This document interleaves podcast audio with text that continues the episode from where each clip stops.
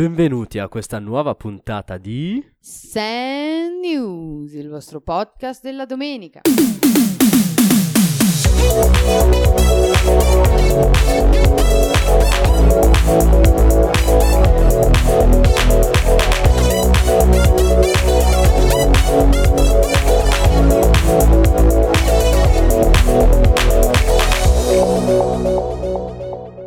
E come ogni domenica l'appuntamento è sempre qui con Ob, Ciao, Elena, Ciao, Ayub ciao. e questa volta? Chiara non c'è, è E questa andata volta via. Chiara non c'è, è andata via. Cosa è successo a Chiara? Chiara, per questioni di influenza non è potuta essere presente. Ciao Di- Chiara, Di influencer. Di influencer. Ciao Chiara insegna agli angeli a prendersi i virus e al di là E di a questo scattare foto da malati che però sembrano comunque fighissime. Da brava influencer, no? Sì. Perché la continuiamo, se no non- neanche l'inizio. Ma A fare le veci, ma neanche le veci, Le voci. le voci, abbiamo il signor Christian Albertin che oggi ci parlerà della sua tesi di laurea Sguardi dalla strada. Ciao Christian. Ciao, ciao a tutti, sia gli spettatori che aspettano con grande ansia questo nuovo episodio. che agli ascoltatori che sono quelli che ci che ascoltano. ascoltano con grande Esatto, che ansia questo in questo episodio. adesso. Sì. Come stai, Christian? Bene, bene, dai, un po' agitato. Ma no. Ma va bene, vi conosco tutti e conosco anche chi ci ascolta. Infatti- Ah, perché, ah, perché non c'è la Chiara. Esatto, che la Chiara dà subito quel tono di calma incredibile che noi non diamo. Chiara ci manchi, torna presto. Quindi Christian, il nostro dottore, adesso ci farà una piccola introduzione sulla sua tesi di laurea e siamo molto molto curiosi. Raccontaci. Beh, mi presento un attimino, sono Christian, laureato da qualche mese, diciamo, ottobre, in Scienze dell'Educazione a Bressanone e ho deciso di impegnarmi nel mio lavoro di laurea per eh, coniugare quella che è la mia passione per la fotografia e, diciamo, mia- il mio percorso di studi. L'ho scelto anche perché ho visto che ultimamente, diciamo, ho iniziato a criticare un po' la fotografia, l'uso della fotografia Mm. in modo negativo quasi, no? Nel senso che mi, sono- mi sto rendendo conto che le persone usano la fotografia in modo eh, molto superficiale, no? Ci si concentra molto spesso solo sul come viene scattata una fotografia, ma non sul perché, ok? Fotografia significa mm, etimologicamente eh, scrivere con la luce. Quindi nel momento in cui noi andiamo a fotografare, eh, scriviamo un testo visuale. Questo testo visuale però appunto deve essere, bisogna saperlo scritto, bisogna avere delle competenze e deve essere anche letto. Sicuramente. Quindi diciamo che il significato non sta, eh, non risiede nella foto in sé, ma nell'informazione che questa foto vuole eh, trasmettere. Si è perso effettivamente, come dicevi tu, nell'epoca dei social network. Cioè l'idea che si veicola un messaggio effettivamente un po' si è persa e Mhm. super Sì, interessante. diciamo che nel momento in cui noi ci approcciamo a una foto ci sono un sacco di valutazioni, riflessioni che noi possiamo fermarci su un semplicissimo scatto. Non deve essere per forza Mhm. chissà che cosa, anche uno scatto fatto con un semplice smartphone, strumento che abbiamo tutti i giorni in tasca e quindi diciamo che mi volevo approcciare per andare un po' anche alla ricerca di qualcosa che eh, nel mio futuro professionale eh, potessi usare a livello socio-educativo e, E l'hai trovato? e È stato anche trovato. forse un po' catartico per te in questo andare a ricercare di nuovo la bellezza nella fotografia, no? Mhm, sì. Cioè, tramite questo progetto, anche se tu in, uh, in sé non, uh, non hai scattato le foto. Sì, sì, diciamo che appunto mi sono impegnato molto di più sulla parte teorica per eh, diciamo che forse un anno, un bel po' di mesi io ho scattato veramente pochissime foto, un po' anche perché ero impegnato nella tesi, nel lavoro, però mi ha fatto, mi ha fatto molto bene. Eh, volevo citare solo un libro che si chiama Vetrinizzazione sociale e per tornare un po' al discorso di prima che viene- la fotografia viene, utilizzata in modo superficiale, in questo libro si dice che trovate nella biblioteca civica di Bolzano non mi ricordo l'autore, in questo libro si dice che appunto per esempio attraverso Instagram, attraverso la fotografia, eh, noi creiamo eh, una vetrina di noi stessi. Ok? Nel momento in cui noi andiamo a scattare una foto è come se stessimo organizzando un palcoscenico, quindi le luci in un determinato modo, gli attori in sé devono recitare una parte, non sono loro stessi. e quindi anche le persone che per esempio si fanno un selfie stanno recitando un qualcosa che però in realtà non sono. Questa è una visione mh, abbastanza negativa, però in realtà i selfie a livello pedag- e psicologico, psichiatrico sono degli strumenti che possono anche essere utilizzati in modo Molto utili per- positivo. Mhm. E questo appunto mi ha fatto riflettere sul fatto che forse dobbiamo un attimino soffermarci di più sull'analisi delle, delle fotografie. Beh, eh, io spezzerei una lancia in suo favore, nel senso lui eh, dove non si è ritrovato invece di accantonare ha deciso di lavorare su se stesso per capire, spiega- capire meglio e ritornare a, un Più po' all'origine, più forte di prima. E- Come una fenice. come una fenice, come una catapulta, come... Come una catapulta! Molto interessante e a questo punto la domanda nasce spontanea. Sguardi dalla strada è un titolo che può voler dire molte cose, vogliamo sapere qual è stato il progetto dietro a questo titolo, cioè qual è l'idea, come ti è venuta in mente l'idea e chi è lo sguardo dalla strada.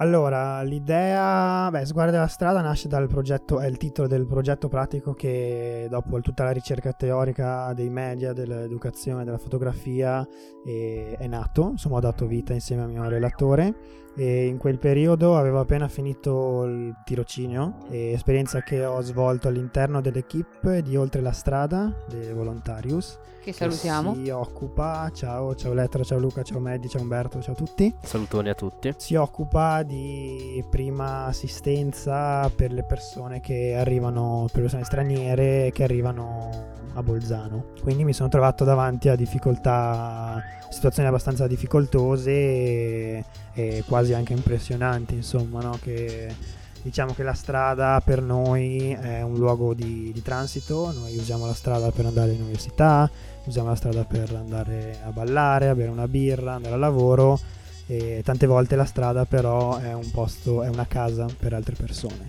e quindi diciamo che sguardi penso che non sia difficile da capire perché come abbiamo già detto sono stati loro stessi diciamo le persone che ho coinvolto in questo progetto a scattare e quindi le loro foto sono Sono state poi l'oggetto della tua riflessione di tesi Esatto, sostanzialmente. un loro autentico sguardo su- sulla strada di Bolzano insomma no? Su- su- sui luoghi e sulle cose che loro hanno deciso di- di fotografare Quanti soggetti sono stati coinvolti? Inizialmente quattro ragazzi, uno purtroppo a un certo punto ha, smesso, ha avuto delle difficoltà e quindi alla fine ho portato al termine il progetto con, eh, con tre ragazzi. ai quali non è stato dato però uno smartphone per scattare le fotografie in questione, non è stata data una telecamera digitale da mille mila soldi, ma Monete bensì d'oro. monete d'oro, euroghelli, ma bensì eh, una macchina fotografica usa e getta e che yay la macchina che, che avevo io alle super no, alle medie quando andavo in gita. Quelle delle gite. Esatto. Perché questa scelta molto vintage e molto interessante, ma so che c'è un- ci sono motivazioni dietro. Allora sì, ho deciso di la macchina che in realtà vi ho regalato. Sennews ha una macchina sono molto molto molto gentile e ho deciso di usare questa macchina principalmente per il motivo di volevo enfatizzare un po' tutto il processo no? e tornare anche un po' forse alle origini della fotografia il processo di sviluppo e riflessione che appunto attraverso una macchina analogica è molto più, più risentito nel senso che se avessi dato uno smartphone cioè se avessi detto a loro di usare il proprio smartphone o una macchina digitale loro avrebbero potuto scattare, guardare le foto e scegliere forse anche la migliore, no? Con una macchina analogica chiaramente la foto non può essere vista istantaneamente, bisogna aspettare e quindi l'ansia di scattare, diciamo che il processo prima di cliccare il pulsante è molto più profondo perché bisogna fare le valutazioni Diventa sia più- dal punto di vista tecnico ma anche dal punto di vista di cosa del momento che voglio effettivamente È anche prendere. un po' un cogli l'attimo e soprattutto, come dicevi tu, l'ansia del non la vedo subito, non so come è venuta, porta anche all'elaborazione di una riflessione che è un po' il fil rouge di questo progetto, che è un po' quello che hai detto tu prima, la fotografia non come qualcosa di semplicemente estetico, ma come l'idea di, di scrivere con la luce e quindi di dare- mandare un messaggio. E questo devo dire che è davvero, davvero interessante. Per concludere un attimo il discorso, era soltanto anche il fatto che nel momento in cui loro, io sono- ho portato i rullini personalmente a sviluppare, hanno, nel momento in cui ci siamo trovati a dover eh, vederle insieme, loro anche era la, la prima, era la prima volta che vedevamo quella foto, quindi diciamo che anche dal punto di vista emotivo suscitava proprio in quel momento che vedi la foto sia delle critiche, sia cavolo che merda che è venuta questa, o no, non me l'aspettavo, che buia, e sono tutte diciamo eh, caratteristiche che poi da cui si può partire anche per una riflessione. Beh, anche poi immagino anche banalmente, cioè l'idea che un tuo prodotto prenda vita al di là del digitale Sì, ti dà sempre sì, anche, un'emozione il al fatto di là. in mano no? e vederle non siamo più abituati Esatto. ormai, no? abbiamo sempre lo schermo e, e c'è una relazione con la foto mo- molto molto diversa. Allora, noi sappiamo che non hai chiesto semplicemente a questi ragazzi di fotografare quello che volevano, ma gli hai posto un quesito. Cosa trovi di bello e di brutto a Bolzano? Fotografalo. Giusto? Come mai questo quesito? E mm, sì, anche magari la reazione dei ragazzi, se ce ne vuoi parlare un po'. Allora, eh, ho deciso di mh, proporre loro questo, questo banale, praticamente questo sì, molto banale. Ma semplice, non lo definirei Sì, banale, lo sì, definirei sì, sì, semplice. No, banale, però erano stranieri. Bisogna contare che quindi c'erano anche delle difficoltà Linguistiche. linguistiche e quindi non potevo andare loro chiedere loro chissà che cosa. E poi mi è piaciuto partire in- con le riflessioni proprio dal punto di vista estetico quindi da sul come su quello che solitamente noi siamo abituati a fare di una fotografia per poi arrivare a delle riflessioni e dei pensieri molto più profondi sul, sul perché. Insomma, un po' per rompere anche il ghiaccio e poi anche perché eh, non hanno un approccio alla fotografia Pro- professionale. Sì, esatto, e quindi non volevo pisciare fuori dal vaso, diciamo. Altra domanda, eh, il progetto riassunto molto brevemente è stato tu hai portato a questi ragazzi che vivono in questa situazione di difficoltà queste macchine fotografiche gli hai chiesto di fotografare basandoti appunto su questo quesito cosa è bello, cosa si trovi di bello e cosa si trovi di brutto a Bolzano. Dopodiché hai mandato a sviluppare queste foto e successivamente hai fatto degli incontri di analisi delle foto. Come sono andati questi incontri? Quanti sono stati? E sì, Sì, allora, vabbè, gli incontri adesso appunto non ricordo molto molto bene, comunque sono stati circa una trentina, quarantina. Diciamo che ho incontrato svariate volte, anche perché era molto difficile comunque incontrarsi e riuscire magari a concludere eh, le riflessioni, perché sono ragazzi che comunque bene o male io avevo già individuato e i colleghi di Volontarios mi avevano aiutato, si erano impegnati, si erano distinti in qualche modo, erano molto appunto anche socialmente attivi e quindi nel frattempo si erano trovati dei lavoretti, ho iniziato dei corsi, io lavoravo anche quindi era difficile, ho dovuto frammentare molto. E inizialmente, adesso appunto non ricordo, però il primo incontro era semplicemente la prima visione delle fotografie, primi- le prime impressioni e poi ho deciso di lasciare le, le fotografie a loro. Io nel frattempo le avevo scansionate, così ce le avevo a casa, potevo farmi le mie riflessioni. Dopo due settimane, una settimana in base appunto agli impegni, ci siamo ritrovati e abbiamo iniziato ad approfondire un po' eh, le riflessioni. Insomma, loro comunque hanno potuto prendersi a casa, guardarsele elaborare insomma dei pensieri. E questo è successo per due volte. Quindi abbiamo sempre cercato di centralizzare il focus sempre di più anche attraverso una selezione delle fotografie. Eh, le fotografie in totale sono state 67. Loro avevano 27 fotografie a disposizione, non le hanno sempre fatte tutte. Quindi chiaramente se fosse arrivato alla fine del, del progetto con tutte quelle foto sarebbe stato impossibile. sì, tranne delle conclusioni sarebbe stato difficile. Esatto. C'è anche da dire che il processo di selezione è un processo molto importante perché ti aiuta anche a sviluppare, dire questo mi piace perché così, questo no.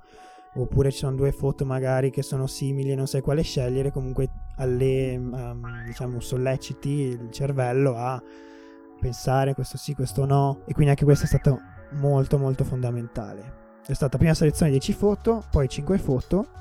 Abbiamo dato un titolo alle foto E anche questo molto importante. Esatto, un titolo, dare un titolo alla foto non è sempre facile, richiede un processo cognitivo abbastanza particolare.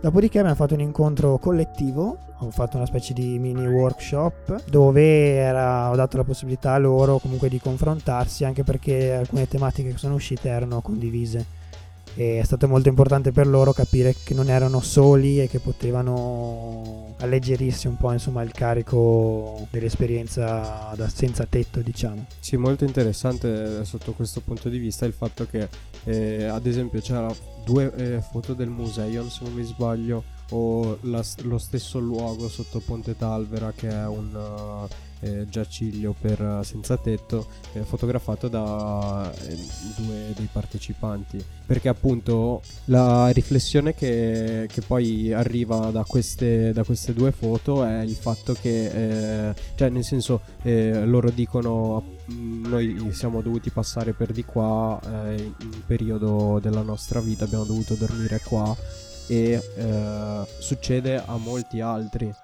Il, il, titolo è molto significativo dormire è pericoloso perché si vede chiaramente questo cartone che sta sotto tra le um, inferiate diciamo del ponte. Del sottoponte, sì, del della struttura.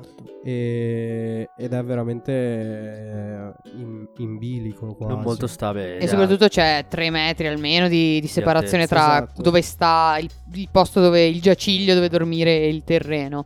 Dormire è pericoloso, per noi non lo è, nel senso che appunto per noi non lo è, ma per una persona che vive questo disagio lo è.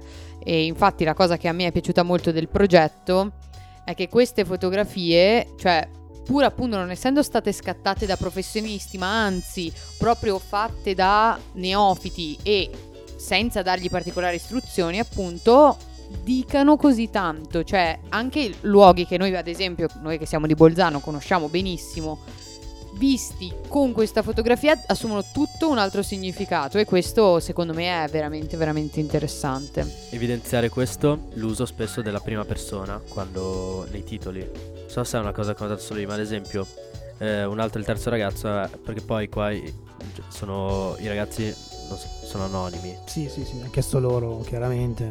Giustamente. Rispettare. Sì. Quindi eh, due ragazzi hanno appunto scattato la fotografia sotto, sotto il ponte Talvera e il terzo sotto un altro ponte che non so in questo momento è quello del virgolo e il titolo è La mia vecchia casa. Allora quante volte sotto, vedi un ponte sotto un ponte per scherzo dici eh, dove finirai, eh, casa tua eccetera. Però non c'è mai quel... non lo dici in prima persona. Sentirlo in prima persona mette un attimo, destabilizza un attimo. Sì, poi tra l'altro i posti che loro hanno fotografato erano posti comunque che avevo già conosciuto durante il tirocinio, facevamo degli dei giri per capire un attimino quante persone praticamente oltre la strada bene o male sa quante persone dormono per strada e si cerca comunque di capire i, i posti e quante persone per esempio sotto quel ponte sotto di qua di là eh, ci sono per avere anche un, diciamo, una, una, cioè una un'idea, stima, un'idea sì. esatto, serve comunque sì, monitorare la situazione e quindi poi ritrovarmi ovviamente. lì in quelle foto è, è stato sì, insomma, è stato emozionante forte, forte. Sì, sì, sì questo esempio che ha portato adesso Ayub um, vuole dimostrare cosa? Che noi pensiamo spesso che la foto sia un qualcosa di oggettivo perché rispetto magari alle altre forme d'arte prende il momento appunto lo fotografa e noi questo lo associamo ad un'immagine oggettiva, no? La foto è quello, è nuda e cruda quella. E a parte re... che nelle foto dove ci sono i fantasmi.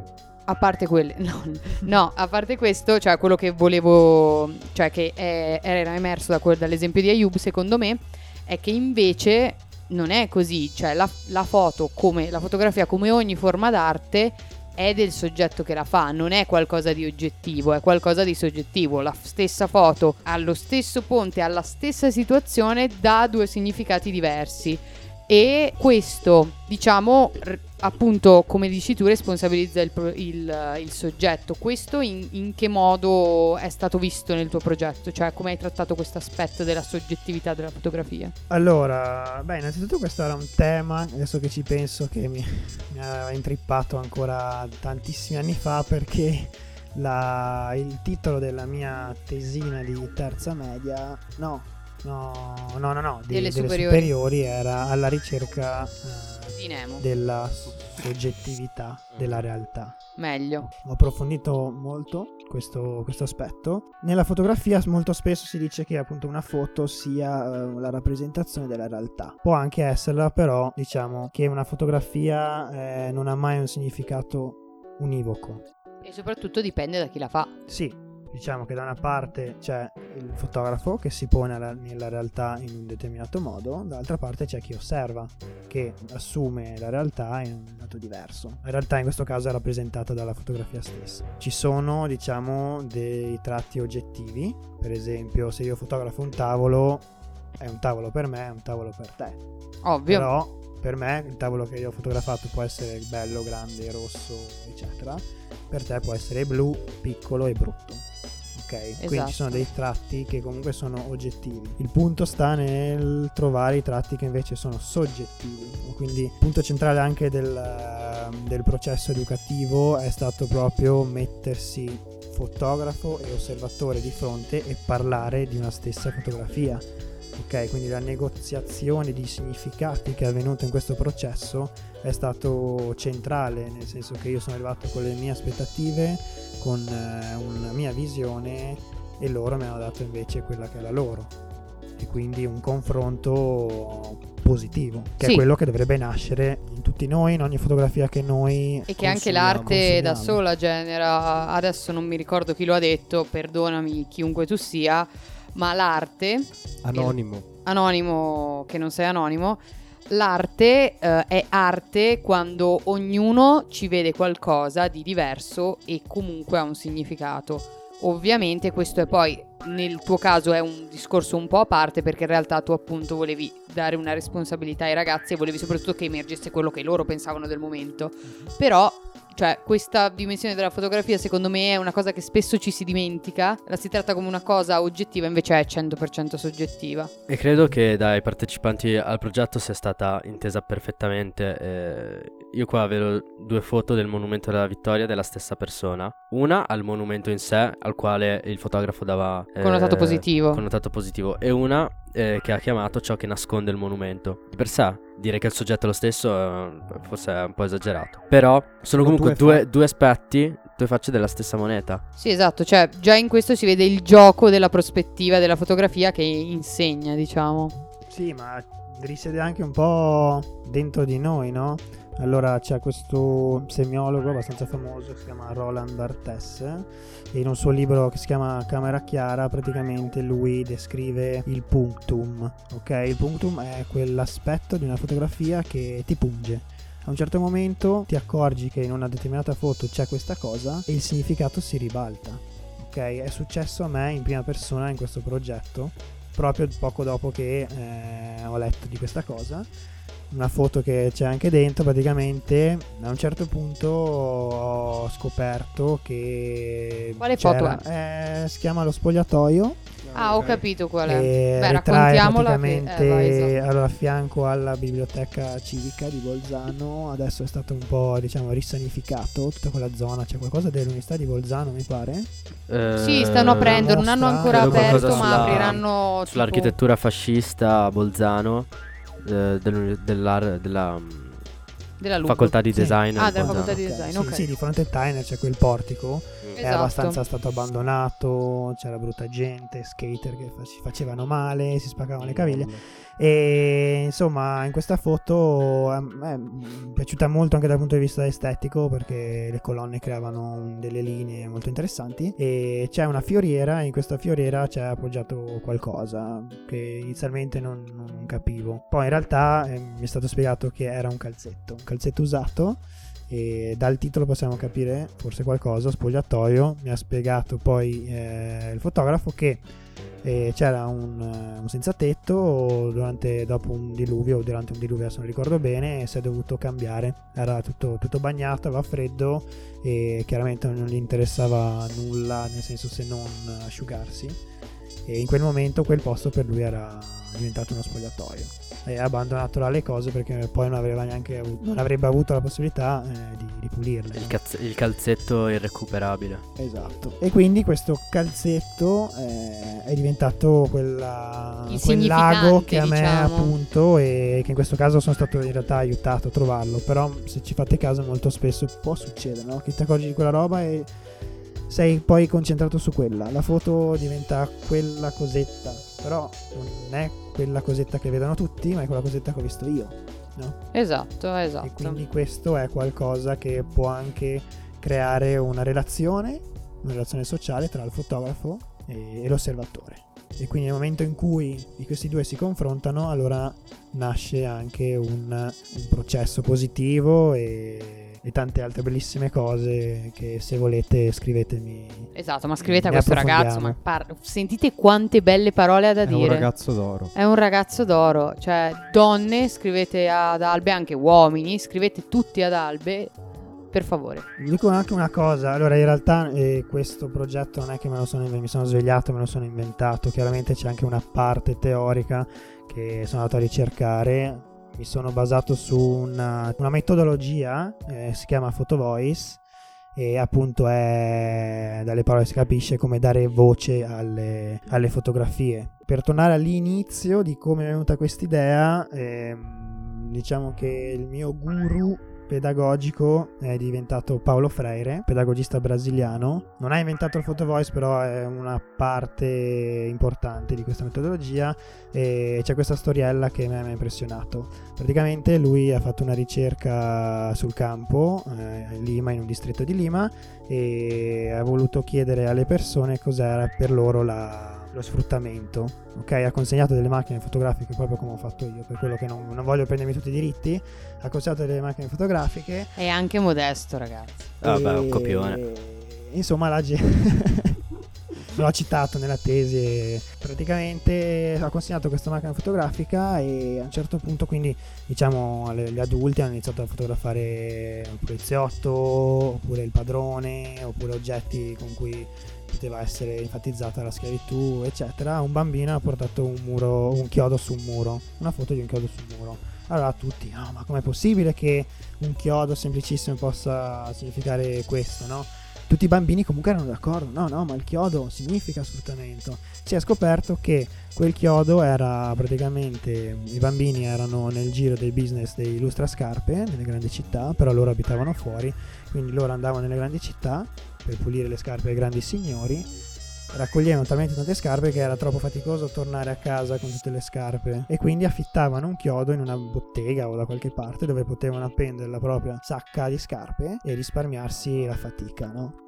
E quindi questo mi ha colpito veramente tanto perché una foto racconta tantissimo Racconta e dobbiamo valorizzare anche le semplicissime cose. Un'altra cosa che, che, si può notare dalle foto è che eh, in molte di queste manca la presenza, diciamo, di... Eh, cioè ci sono le persone che però vengono ritratte eh, di nascosto, di spalle. Ehm, Non sono intenzionalmente nella non foto, sono diciamo. intenzionalmente nella foto, a parte in un'eccezione. Il motivo di questo, secondo te, quale può, può essere? Ma diciamo che in realtà ogni volta che tu fai una foto dovresti chiedere il permesso quando fai una foto anche ad altre persone. Quindi Punto da una uno. parte c'è anche un po' di rispetto, sicuramente che loro vogliono mantenere. Poi dall'altra parte diciamo che al giorno d'oggi noi non ci facciamo scrupoli, prendiamo l'iPhone, facciamo la foto alla chiesa e ci sono in mezzo un sacco di turisti. Io sto mezz'ora e mezzo nel punto centrale delle chiese con la macchina in mano, sclerando per non far venire gente ma non perché mi interessa la privacy, ma perché non mi dà fastidio che, che siano all'interno delle mie foto.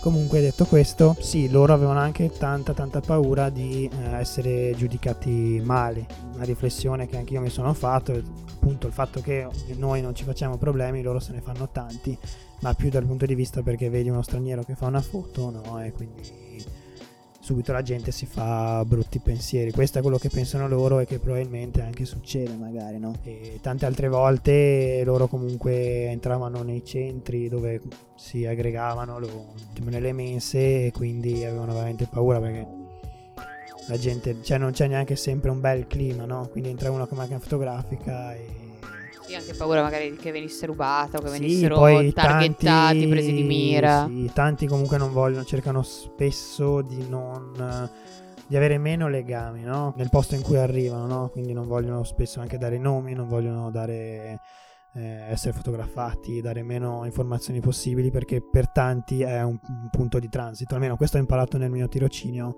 Tante volte loro non escono dalla stazione apposta perché dicono nel momento in cui qualcuno mi porta fuori dalla stazione sono fregato. perché ti portano nel centro, ti registrano, ti fanno questo, fanno quello, no?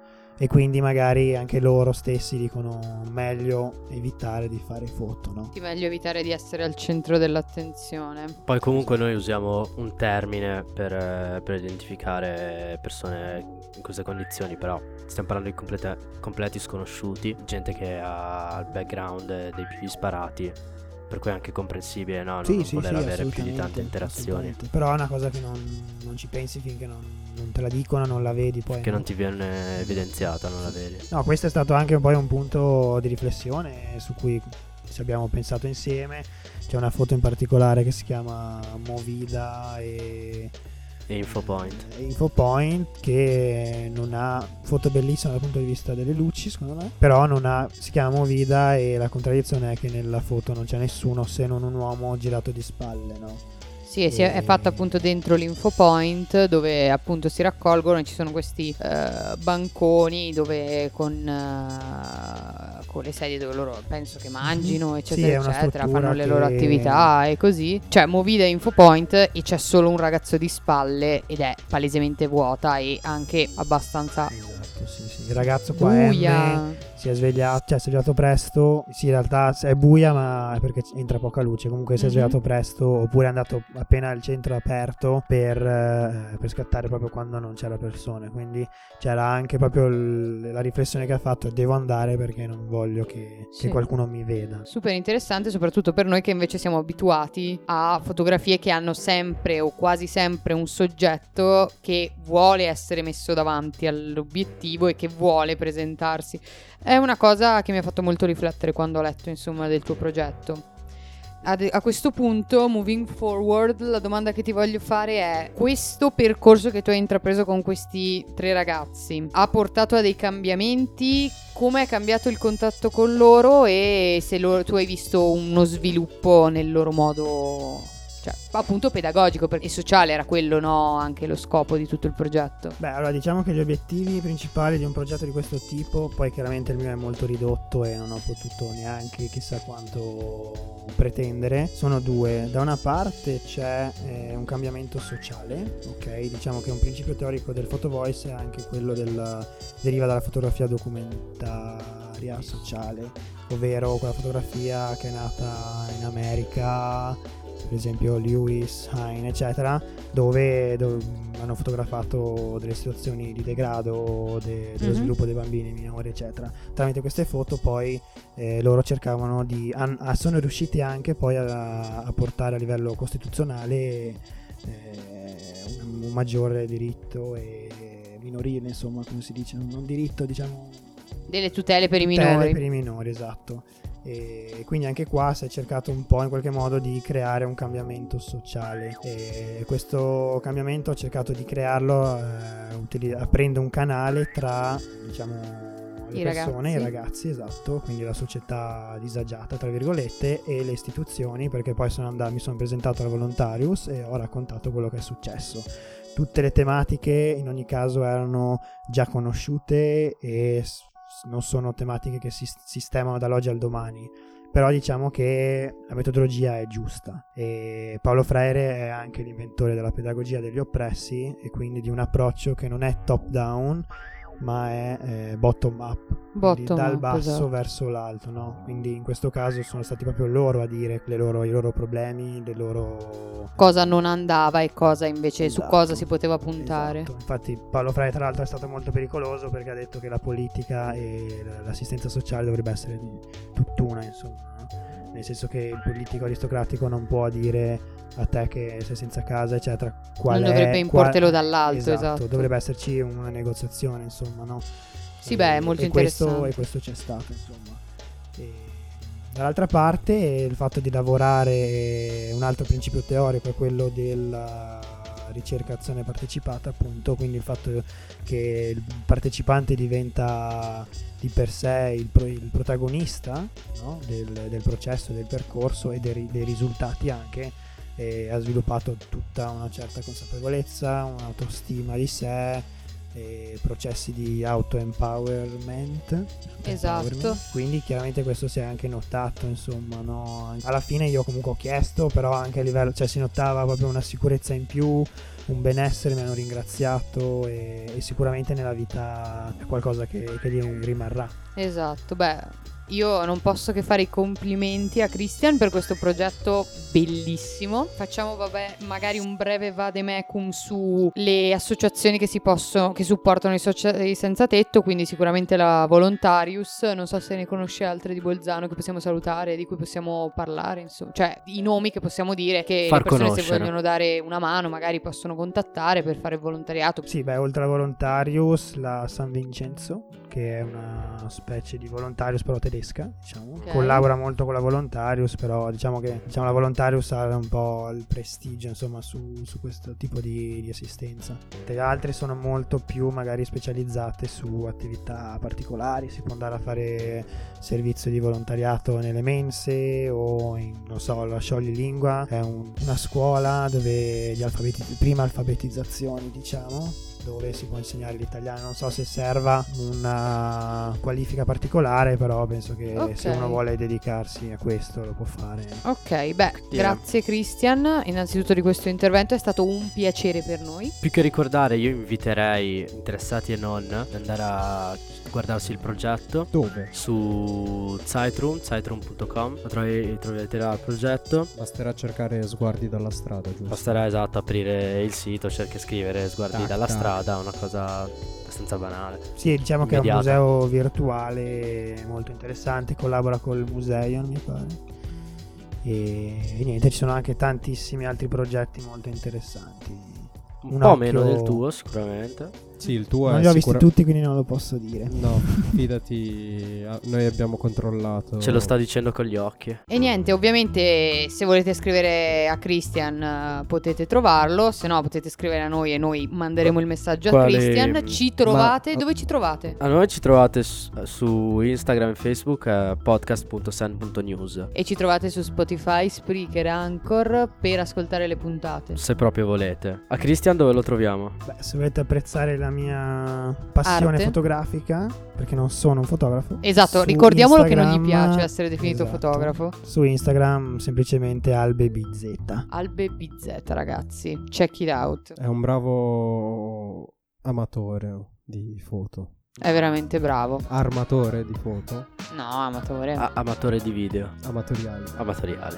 Ok, Anch'io li preferisco. Va bene. Salutiamo Beats. eh, ciao Beats.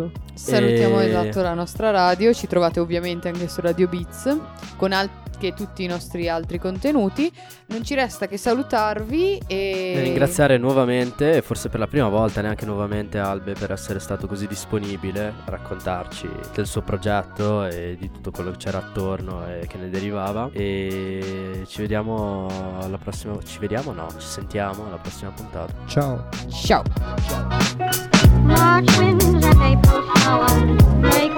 Flowers, and then comes down and